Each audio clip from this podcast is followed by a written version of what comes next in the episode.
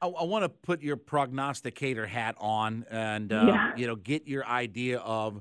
Do you think that they offer Murray a contract over the summertime? Have you heard anything about?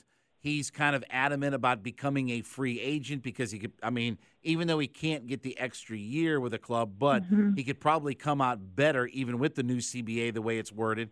He could probably come out better if he becomes a free agent and, and gets a deal. Have you heard anything about the idea of they're going to offer him a contract or they're going to, you know, he's going to walk into free agency? I mean, what what do you think kind of his plan is for the for the next year here?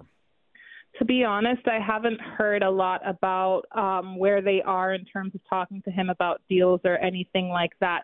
But I, I can only go off what we've heard him say, and he's excited to try and work this thing out with Trae Young and try to get something going. I, I do think the the season, when you think about it, was a little bit short for them to try and make something work. There was just so much upheaval, and I, I think they need a little bit more of a figuring out period. So I, I'm just going to go off of what he said to us in the public, and and that's that he wants to try and get this thing going and make it work.